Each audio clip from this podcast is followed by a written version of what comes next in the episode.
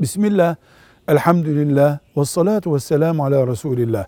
Bir fakire yardım edin sözündeki yardım belli. Çocuğa yardım et belli. Allah'ın dinine yardım edin sözünden ne anlamamız gerekiyor? Kur'an-ı Kerim siz Allah'a yardım ederseniz Allah da size yardım eder buyuruyor.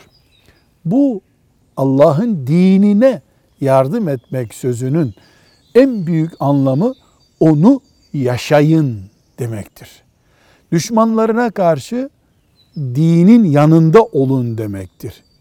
Dininizi tebliğ edin. Dünyaya, insanlara yayın demektir. Böylece onu korumuş olursunuz. Koruyunca dine yardım etmiş olursunuz. Dine yardım edenlerden olursanız Allah da size yardım eder demektir. Velhamdülillahi Rabbil Alemin.